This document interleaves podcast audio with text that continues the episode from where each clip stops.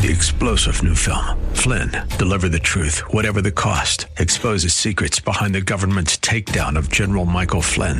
Flynn knew what the intel world had been up to. He ordered the first audit of the use of contractors. This set off alarm bells. He told the truth. He was the most dangerous person for Donald Trump to hire. They had to get rid of Flynn. Flynn, deliver the truth, whatever the cost. Available now. Watch it today. Go to salemnow.com. Salemnow.com. This is the Word to Stand On for Life with Pastor Ron Arbaugh. Your word is sharper than any two-edged sword. And it cuts deep into my heart. The Word to Stand On for Life is a radio ministry of Calvary Chapel in San Antonio.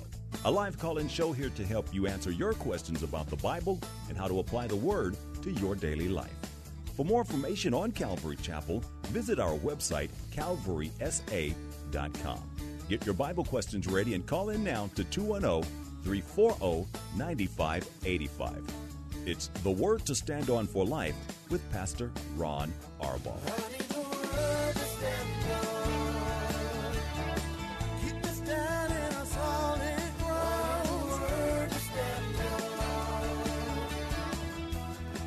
Welcome to the show. It's Wednesday. It's 4 o'clock.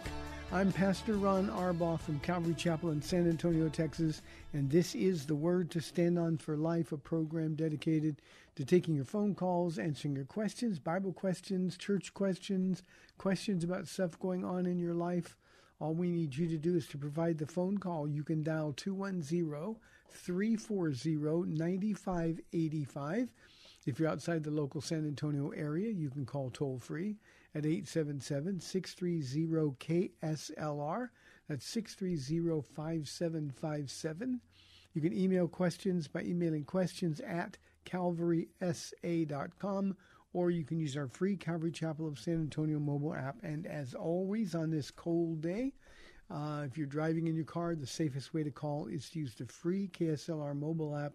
Hit the call now banner at the top of the screen. Everything else is hands free. You'll be connected directly to our studio producer.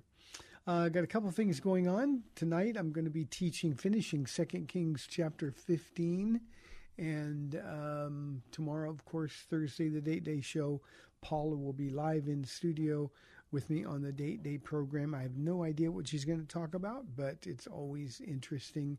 And uh, if you want to be encouraged, give us a phone call. That's at four o'clock tomorrow on AM six thirty. The Word.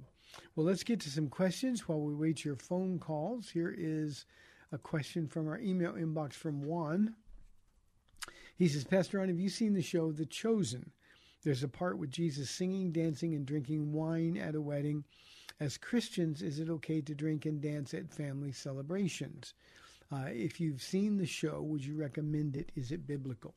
Uh, Juan, I have seen it. Now I'm um, through uh, season three, part two.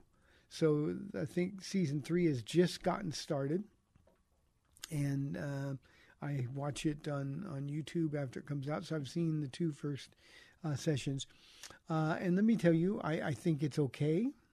Um, there's some things in it that I have a bit of a problem with, but it's nothing that's really serious. A couple of, of, of those ideas.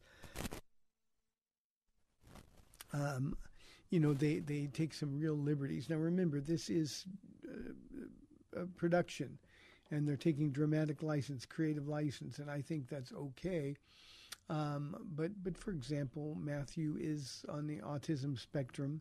Um, uh, Peter gets in trouble at the very beginning because he's a, a gambling addict and is always getting in trouble. So those are unnecessary things. But I think so far, Juan, the thing that's bothered me the most about it is the uh, like in the preparation for the Sermon on the Mount toward the end of of season two. Um, uh, Jesus was rehearsing and asking Matthew for help, and they were almost acting it out.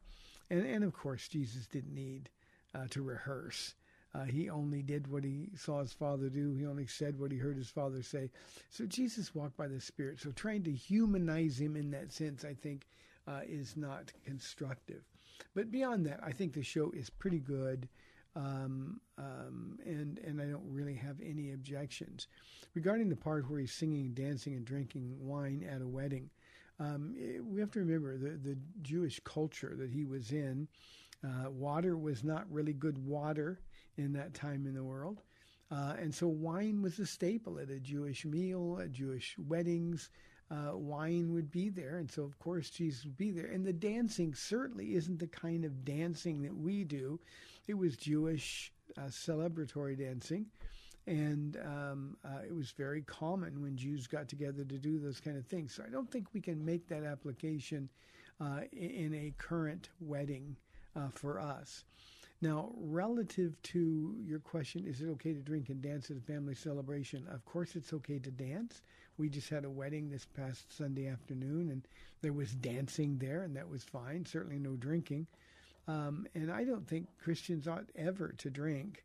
Um, and, and while I realize some people think, well, that's not in the Bible, um, the idea, though, is we're compromising our witness when we're doing what unbelievers are doing at weddings and parties. I think we're compromising our witness. So that's just my opinion. Juan, I don't think it's ever okay for a Christian to drink, and if they do, I think they ought not to drink publicly for fear of compromising their wedding. But to go to a wedding, and and there um, often are open bars at weddings, uh, to participate in that, I think is just really, really uh, a compromise. Um, people say the Bible doesn't say you can't drink, and they're right. But while all things are permissible, not all things, Paul says, are beneficial. And I think, uh, Juan, that, that that's that's part of it that you ought to refrain from. Dancing is fine. Just make sure it's not um, anything that's embarrassing. So I hope that helps, Juan. Thank you for cussing. Um, regarding recommending the show, I didn't add that. Recommending the show, um, yeah, I, I could recommend to somebody, especially somebody who's grounded in Scripture. Here's a question from, oh, got a phone call. Let's go there. I got Ruben on line one. Ruben, thanks for calling. You're on the air. Yeah, bless you, Pastor Ron. How are Thank you doing you. today, sir? I'm, I'm doing well, Ruben. Thanks. That's good. That's good. I have a question for you. Uh, Paul, uh, was he rich like before he gave his life to Christ? Was was he a man of wealth? And and I'm gonna I'm gonna tell you why I'm asking this. Uh, was he a man of wealth? Um, did he own homes? I, I think he was a tent maker, if I'm not mistaken. Mm-hmm. Um, the only reason I'm asking is because in Philippians 3, verse 7 and 8, this is what he says.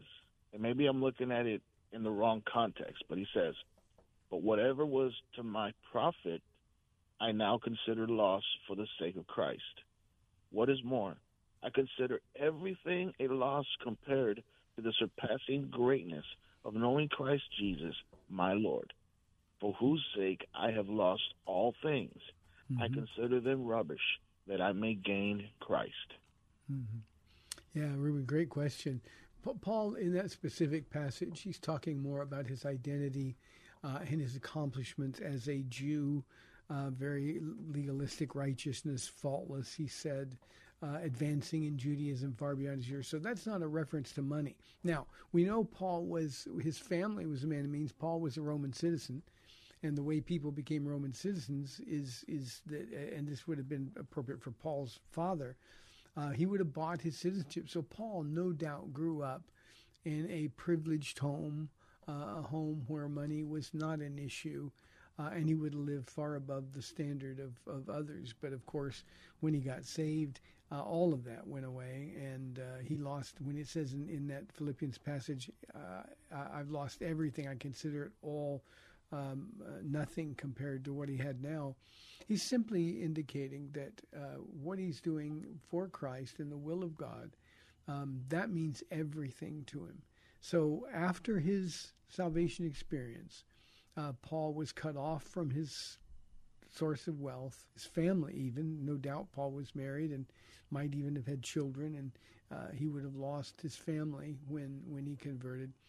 But uh, on the whole, he says at the end, I, I've lost nothing. Everything that the world says I've lost, all of that means nothing to me uh, in light of the glory of serving the Lord. So thank you, Ruben. I appreciate the, the call very much. Let's go to Alex from San Antonio on line two. Alex, thank you for holding. You're on the air. Hello, Ron. Uh, so I've been listening to your show for quite a while, but this is the first time that I've called in. So uh, I really appreciate your call, um, your show, and thank you for taking my call. Ah, thanks for calling.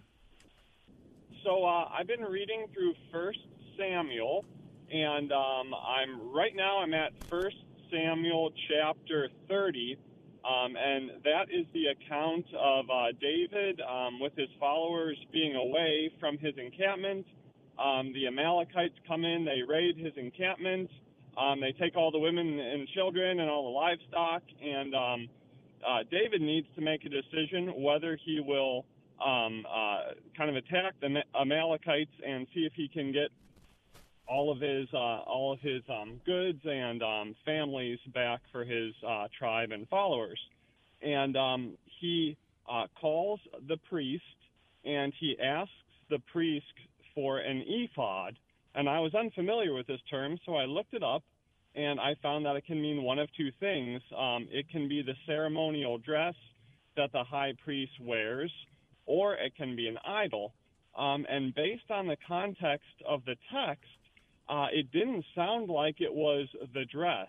It sounded like it would be an idol, and I can't imagine um, David like using an idol uh, to basically, you know, ask God uh, this question if he should attack the Amalekites. So I was wondering what your insights were about that. Yeah, thank you. I can I can do that, Alex. Um, the, the, ephod in this case is the, the ephod that the the that the, uh, the high priest would wear, and in all likelihood, he's seeking the will of God in the Uman and the Thummim, uh, Urim and Thummim. I always get confused when I say those things together. And of course, we know that David wasn't uh, seeking an idol. David was a man after God's own heart. He had his difficulties, but that certainly wasn't one of them. Uh, this is one of those passages of Scripture where David was in a, a, a, um, a horrible situation because of his own disobedience. So uh, what he's what he's talking about here is um, I, I, need to find out what I'm going to do. David um, has it, there's consequences to ungodly behavior, and that's exactly what's happening here. Disobedience always has severe consequences, and uh, David certainly, even a man after God's own heart, was no exception. So, no, what he would have been doing, uh, seeking the ephod, would, would have been seeking the will of God. And the question is easy should we go get him or shouldn't we go get him? And of course, we know that uh, the rescue was accomplished. Great question, Alex. Thank you very much. And I always appreciate when people have been listening for a long time, uh, finally are moved to call. Great, great, great. Um, neat passage of scripture there in First Samuel, by the way. 340-9585 for your live calls and questions. Here's a question that was just called in from Mark in Austin. Uh, what happens to people who are blasphemous toward God?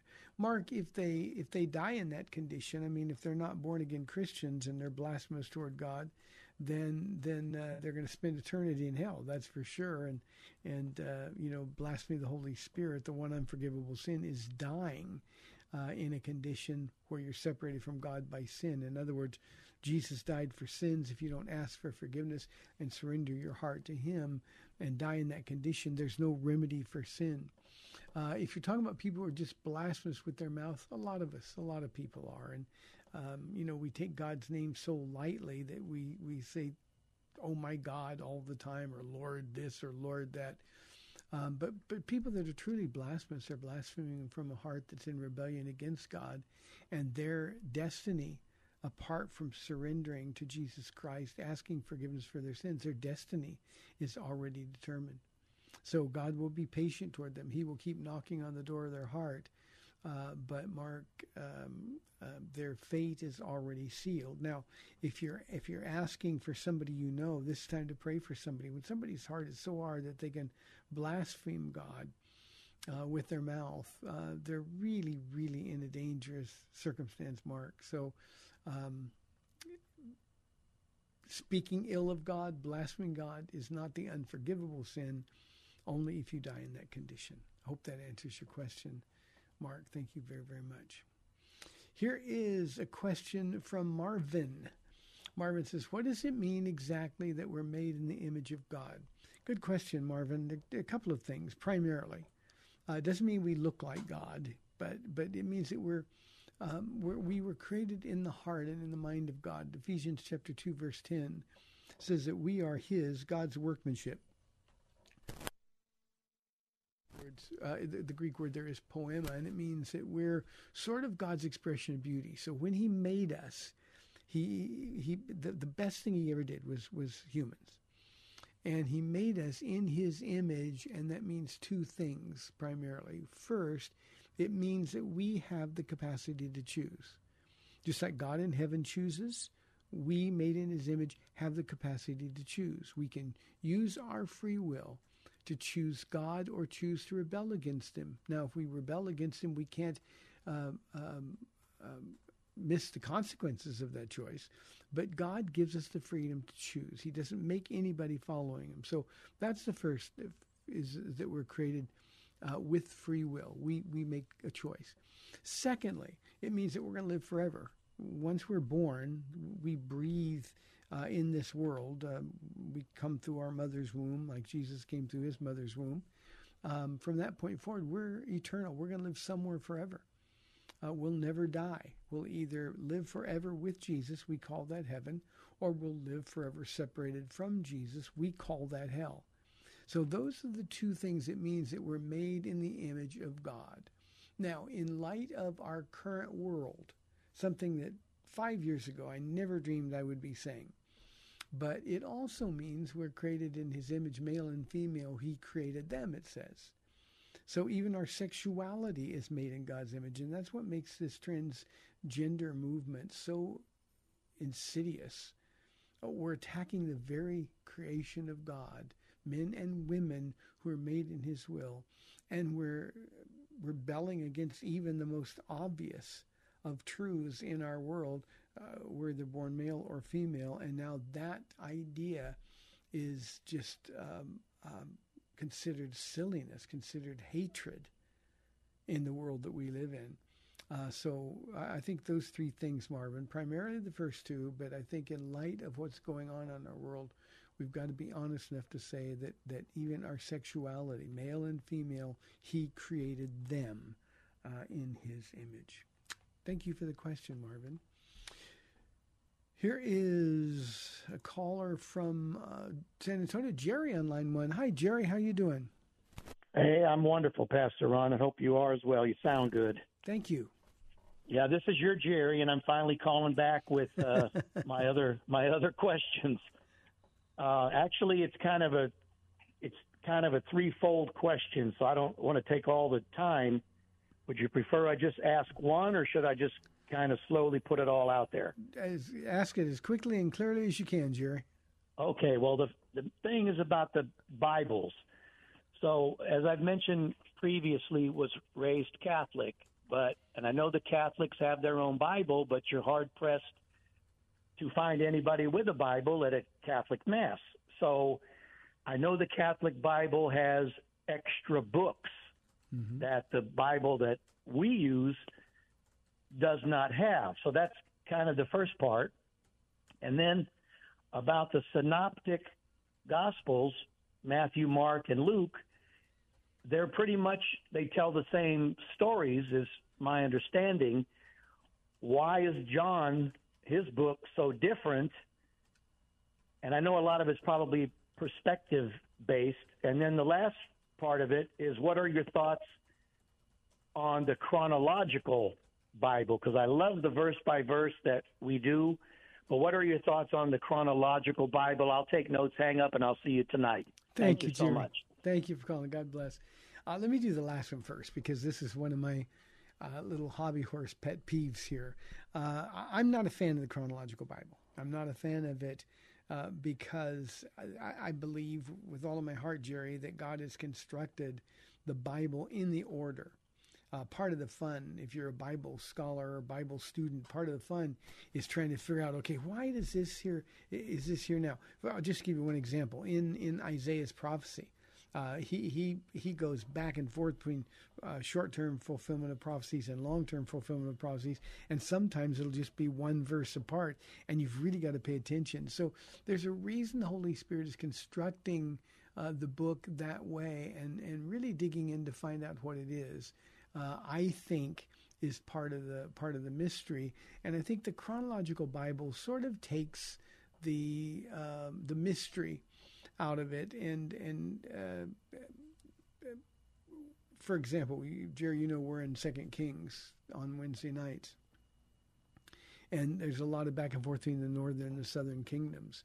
And I think um, learning the kings, learning the problems that were going on, the things that were going on in the world at the time of the writing, I think those are really important things to dig in. So uh, I'm not a big fan of the chronological Bible. Um, uh, having said that, uh, there are uh, some people who are who, who, it makes it easier for them. So um, I guess that's a matter of personal choice. Um, the um, apocrypha, the, the, the Catholic Bible, um, the Catholic Bible adds the apocryphal books. Um, they're, they're, they're, they've never been considered canon by, by Jews um, in the middle of the Old Testament. The books are inconsistent. Uh, they they in some places contradict what we know uh, are books of the, in the canon of Scripture, and so it's it's clear that those books are not inspired by God. Uh, there there is some interest in those. There is some historical value. The problem is, as you indicated, the Catholics don't read their Bibles.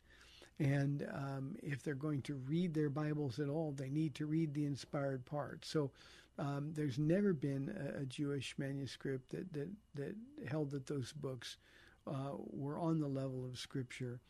And uh, they, of course, the Catholic Church has those books in their Bible to justify some of their non biblical traditions that have been passed down through the, the generations of time. So I think uh, uh it's, it's, it's there's no value for us uh, in those apocryphal books. Um, you asked about John versus the Synoptic Gospels. Why would they do that? Uh, the Synoptic Gospels were all written in a time pretty close to one another.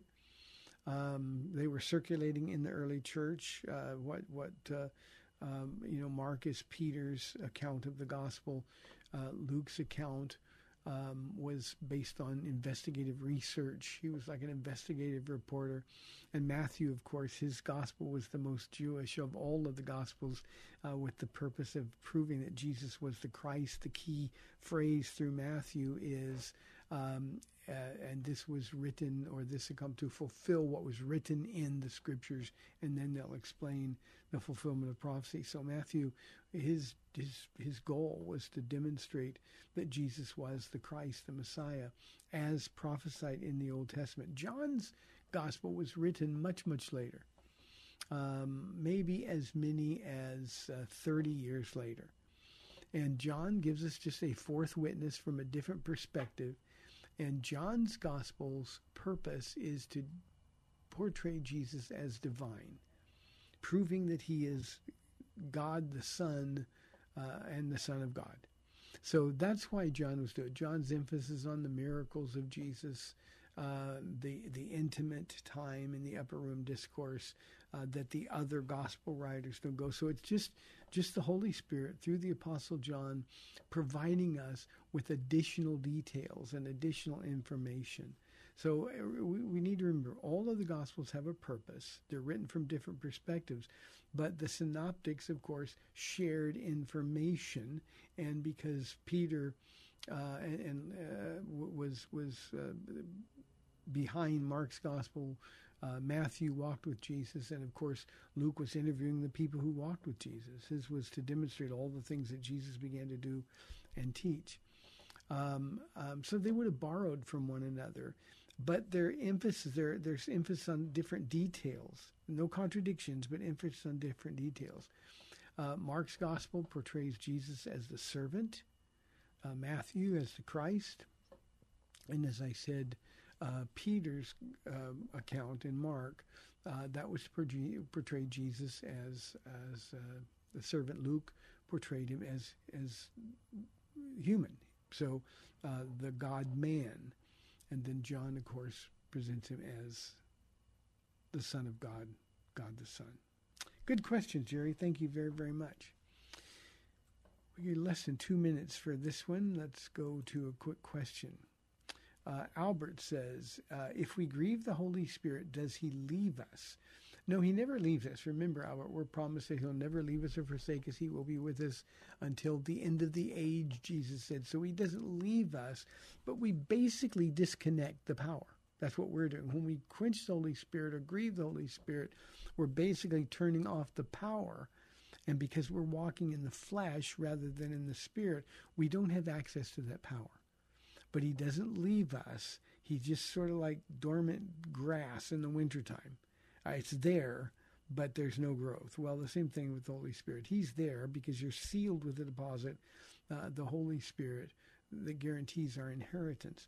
But uh, if we if we rebel, if we're not obedient, if there's sin that we allow to get between us and God, um, then um, there's no power that's available to us until and unless we repent, uh, truly repent, and ask for forgiveness, and then that power is instantly restored. Good question, Albert. Well, we've got 30 minutes left in the program. 340-9585 or toll free 877-630 KSLR. We'll be back in two minutes.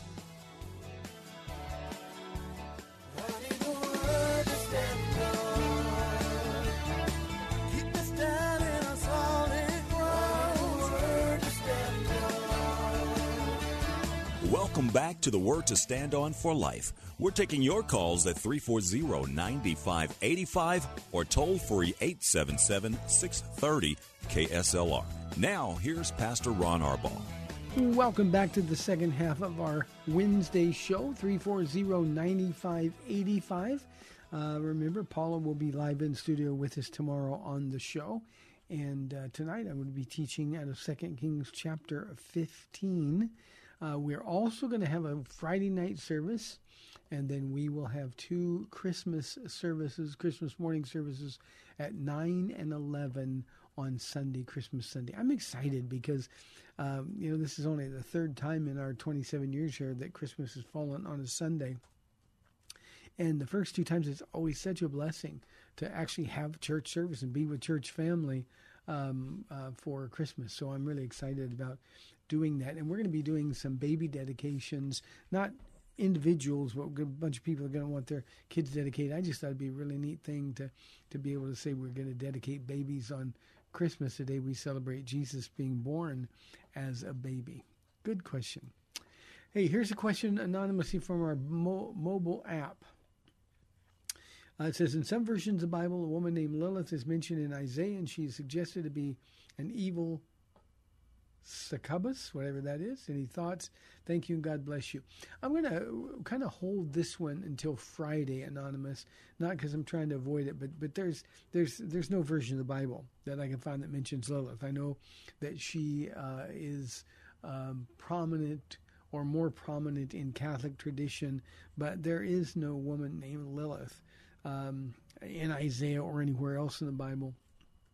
And it's just nothing more than tradition. But I'm going to do a little bit more digging um, just to be sure that uh, that my answer is correct, and I'll I'll get to that on Friday after Paula is there. Here is a question. This one from Kenneth. He says, Pastor Ron, since there is no sadness in heaven, how could God or Jesus have been sad? Is that a contradiction? Kenneth, Jesus was sad because he was on earth. Jesus wasn't sad because he was in heaven. Um, and I think we also have to realize that that the, in, in in heaven, where there be no more tears, no more pain, no more sadness, that's yet future. That hasn't been accomplished yet. So um, Jesus was sad because his heart was broken. Just imagine what it was like for Jesus. Um, now we know he wept, but for Jesus to be um, questioned, interrogated by the religious leaders who he knew were plotting his death. He came to his own, and his own received him not. That had to break his heart. He looked over at Jerusalem, knowing what would befall Jerusalem because of their rejection. And it broke his heart. He wept bitterly. He wept at the tomb of Lazarus when he saw all of the pain, people that he loved. He saw them grieving over the loss of Lazarus, and he wept. Reason he would have wept is simple. He would have thought, this isn't the way I created this world to be. When he would walk around and see demon possessed people, do you think that just broke his heart, tore him up? Of course it did. He didn't create Lucifer to become the devil, he didn't create the angels who rebelled uh, in Lucifer's fall to, to be demons. And it breaks his heart. But to see leprosy, to see um, demon possession, when, when, when seven demons were cast out of Mary Magdalene, uh, what joy that would have brought him. And yet he was always encountering demon possessed people. So um, he was sad because of the things here, because of the, the way things were. Um, in heaven, for you and for me, Kenneth, there will be no sadness, no more tears, no more pain, um, no illness. Uh, so, not a contradiction at all. Thank you for the question. Joseph wants to know Was Paul referring to his life before he got saved in Romans chapter 7? Joseph, no, uh, he wasn't. He was referring to his day to day life. He was referring to the struggle that he had uh, with the flesh versus being in the spirit. Uh, we know that Paul struggled with um, thinking maybe too highly of himself. He said in 2 Corinthians 12 that, that the thorn in the flesh, a messenger from Satan, was permitted by God to keep him from being conceited because of the surpassingly great revelations that he had. Um, Paul, I think, struggled with, with, with sarcasm at times and, and getting angry. Um, I wish they would go all the way and emasculate themselves he says in writing to the church churches in Galatia. Um, what you started in the spirit, you're going to finish in the flesh. So Paul, I think, uh, sometimes was right on that edge where where the flesh would would be in danger of taking over. And Romans seven is simply uh, a one person account of what we all go through every day, battling our flesh. And that's what Paul says that the, that battle is um, the nature is such that he wants to do one thing and his flesh um, does something else. And what he doesn't want to do, that's what he finds himself doing. And he comes to the conclusion, O wretched man that I am, uh, who can deliver me from this body of death? I thank my God through Jesus Christ. So Paul was describing his everyday life. Now, it doesn't mean that he would go out and do fleshy things, but just the, the everyday temptations and struggles that every human being has always had. You know, Paul also writes in writing to the church at Rome. Uh, in in the earlier verse, he said, "There's none good, not even one. No one who seeks God." Uh, in Romans chapter three, he says, "We we all sin continually and are continually falling short of the glory of God." And I think Paul was frustrated by that. He wanted to be more like Jesus. He wanted to be closer to Jesus. And Joseph, that's the same struggle you go through and the same struggle I go through. You know, I want to think like Jesus. I want to love people the way Jesus wants them to be loved. I want to believe the best about people. I want my faith to be strong always and never fail. Uh, and yet, I, I struggle with this fleshy body of mine. And the same thing is true for all of us, and Paul was was no exception. So uh, I know there are some people that like to think that we can achieve sinless perfection, and the Apostle Paul certainly was was one of those people. So I've heard people say that was before he got saved. Um, I've heard others explain it away by saying he wasn't talking about himself, but he was just speaking um, uh, in the third er, in, in, the first person um, empathizing with others. No, this was Paul's day to day life, just like it's yours and mine. Very good question. Anonymous says, My mother tells me she's spiritual and not religious. How should I respond to her? You know, Anonymous, I, I hope your relationship with your mom is good because eh, I'm presuming it is. But I would say, Well, mom, tell me what that means. What does it mean that you're spiritual? And usually, what it means is that, well, I think about spiritual things, but I'm just not into religion, or uh, and, and, and basically, these are people who are in the flesh who are trying to justify what they're doing in the flesh. So, uh, I would ask her Um, have a serious conversation with her and say, "Mom, you're you, you you're saying that you're spiritual. Tell me what that means." And then you can ask her, "What spirit is it?" And you're going to get a, a view, her her perspective on sin. And usually, when somebody tells me, well, I'm a spiritual person, it means they want to keep sinning and they're rationalizing that it's okay because they are a quote unquote spiritual person. So, because it's your mother, the stakes are high. Be kind and certainly be respectful, but don't let statements like that go unchallenged. Don't argue, but don't let statements go unchallenged. Those are, are, are often open doors. Clearly, you're praying for your mom. Uh, those are often open doors that will, will generate discussion. And it'll give you the opportunity not only to share who Jesus is and what he's done, but, but it'll give you an opportunity to share your own testimony. And, uh, you know, testimonies have power. So that's how I would do it. I've, I've gotten to the point, and this is for everybody in the audience, I've gotten to the point that when people say dumb things, well, everybody knows there's contradictions in the Bible. I never let stuff like that just go. Okay, name one. Nobody can. Nobody can. Everybody knows there's contradictions. Oh, this isn't the Word of God. Tell me what you mean. Oh, I, I don't believe that Jesus was God. Whatever it is, challenge those those statements with the, the, the, the prayerful hope that they will open conversation. And that's what we really need to be focused on is conversation with people like this who are lost. 340-9585 or toll free 877-630-KSLR. Here's another anonymous question. I'm laughing as I read it. Um, this person says, Why do so many Christians act like jerks? It's hard to believe in Jesus based on the behavior of Christians. You know, um, I think it was Gandhi who said, uh, um, "I quite, I'm quite fond of your Christ, but I'm not too crazy about your Christians." And and Christians have always been the biggest argument against Christianity. Um, but but let me just answer the question for you directly. Why do so many Christians act like jerks? Because my flesh is ugly.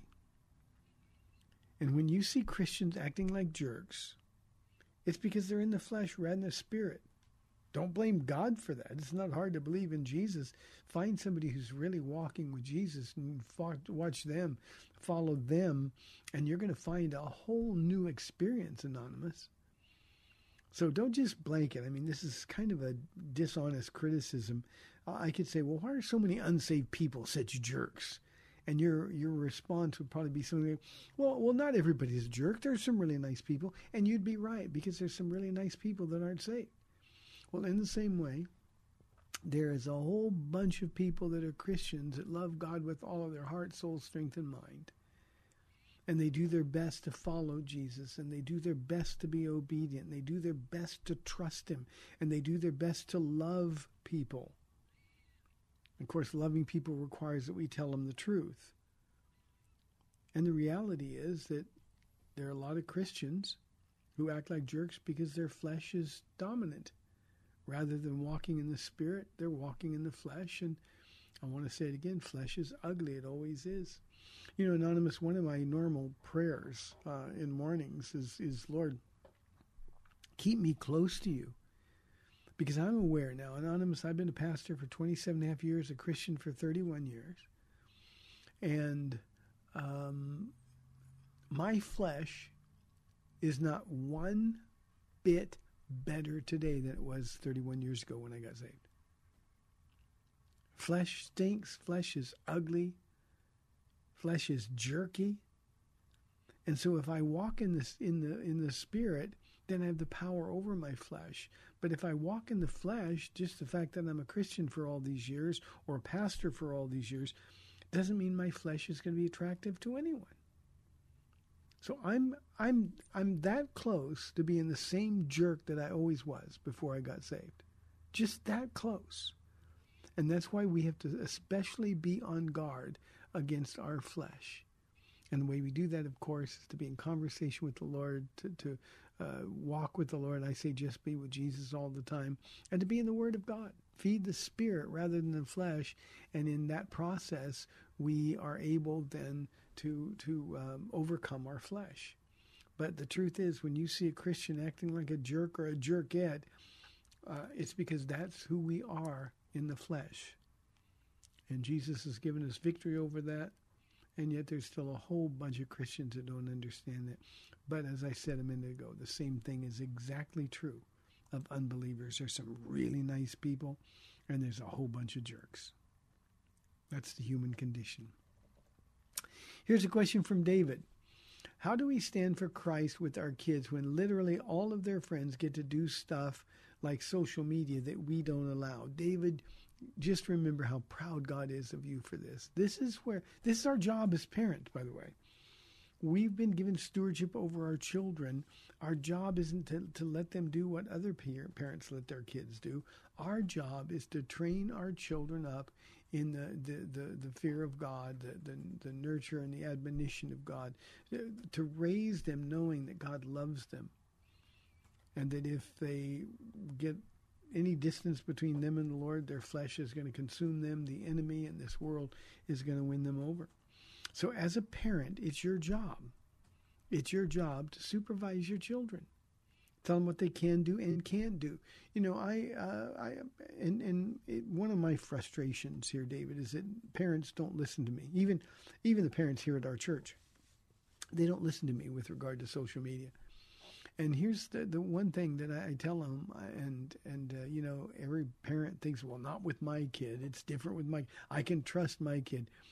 If your kid is not in the Word, then he or she is going to be won over by the brainwashing of this world. It's that simple. There's no way to stand against the overwhelming brainwashing, persuasion tactics that are are are predominant on social media. And believe me, all of the giant tech companies know this. Their algorithms are written to capitalize on this. And so your job is to say to your children, this is what you can do and what you can't do. You know, I've said on this program, David, I've said it to our church even more. Uh, any parent that allows their child access to their phone in their room with the door closed is opening the door for the devil to destroy their kids. Pornography, um, uh, brainwashing tactics, um, the, the, the, the peer pressure on social media is enormous. And, and parents have to learn to say no. Period. Parents need to learn to say no. We, we've actually given in to a generation of children that believe they cannot survive without a telephone. And yet, generations of kids have been doing that forever and ever and ever. So, moms and dads, it's your time to stand for Jesus. And if your kid doesn't like it, and they may not, um, then you understand your job isn't to make them like you. Your job is to let them see who Jesus is.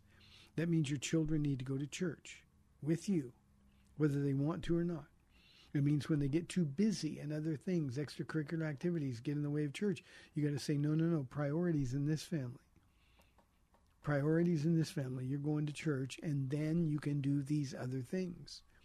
We've just got to demonstrate who Jesus is and how important he is and he has to remain first and foremost in our lives. And and when moms and dads start um, sort of shortcutting that whole process by allowing worldly stuff to creep in uh, you're going to lose your kids. It's that simple.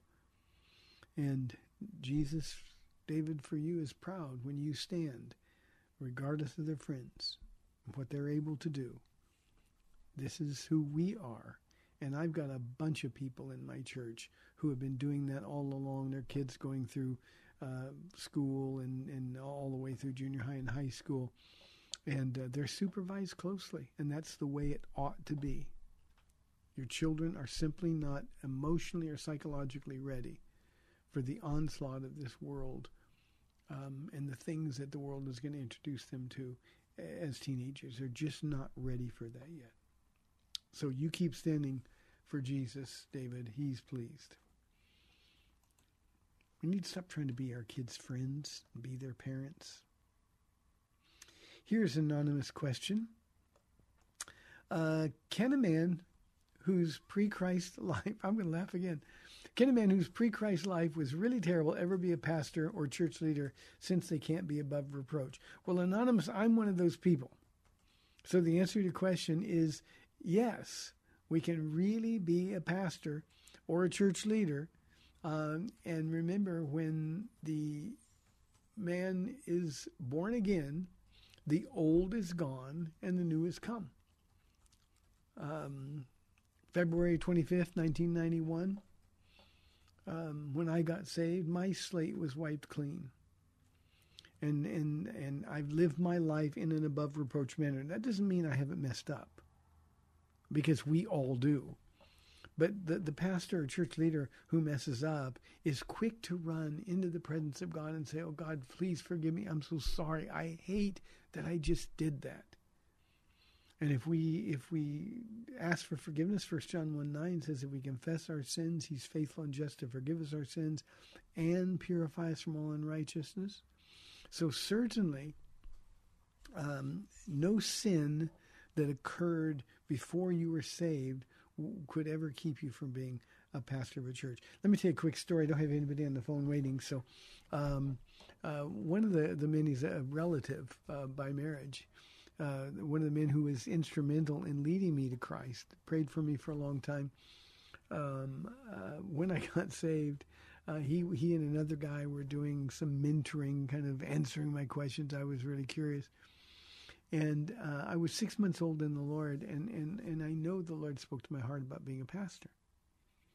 And um, so I, I, went to this guy and I said to him, I said, let me ask you a question. I, I, I, really think I know what God wants me to do. And he said, oh, well, that's great. What does he want you to do? And I said, I think he's called me to be a pastor.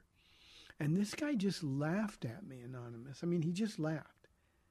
And he looked at me and said, hey, forget that with the way you've lived your life, you're lucky God even saved you, but you can never be a pastor. Just forget about that.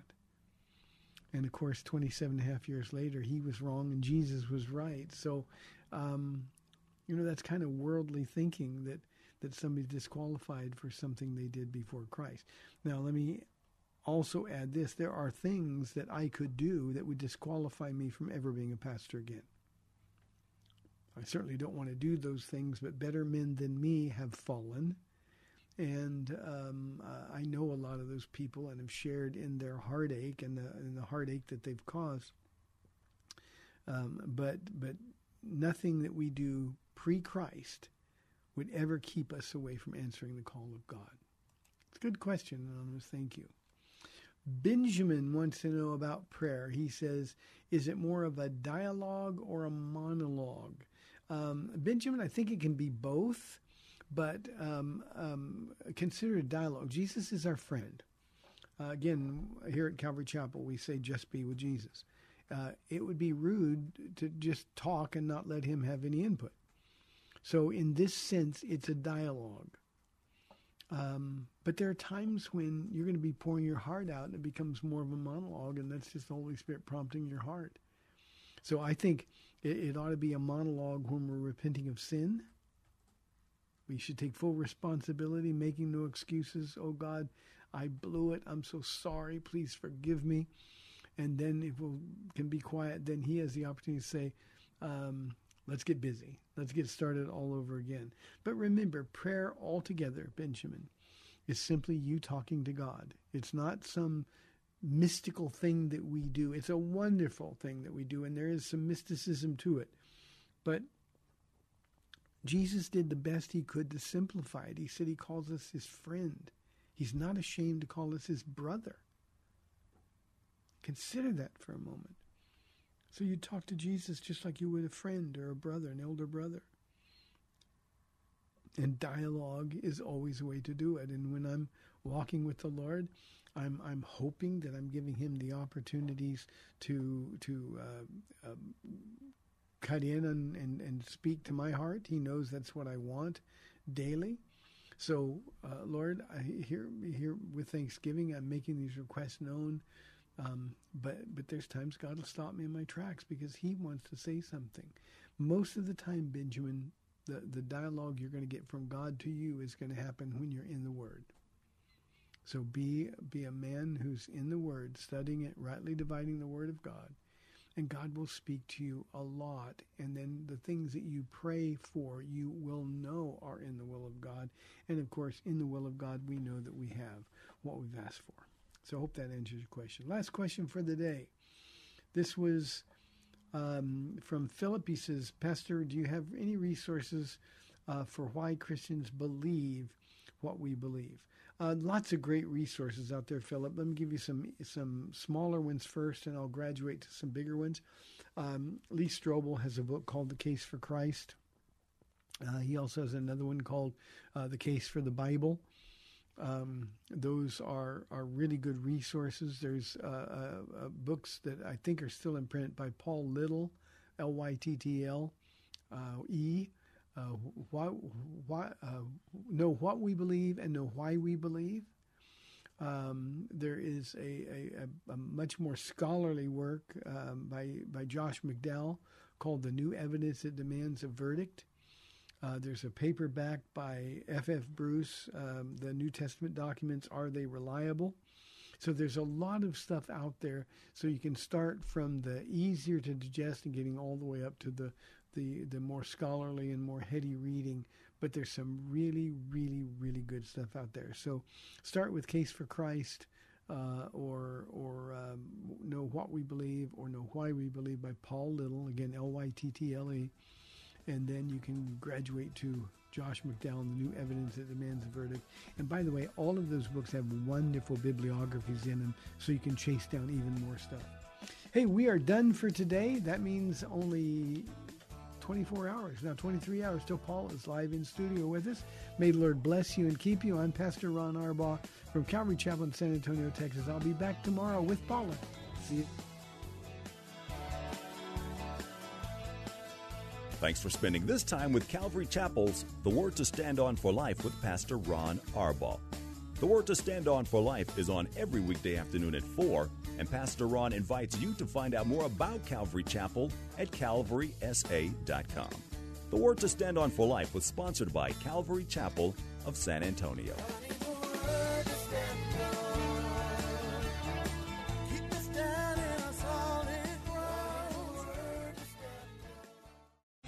Three star general Michael J. Flynn, head of the Pentagon Intelligence Agency, knew all the government's dirty secrets. He was one of the most respected generals in the military. Flynn knew what the intel world had been up to, he understood its funding. He ordered the first audit of the use of contractors. This set off alarm bells.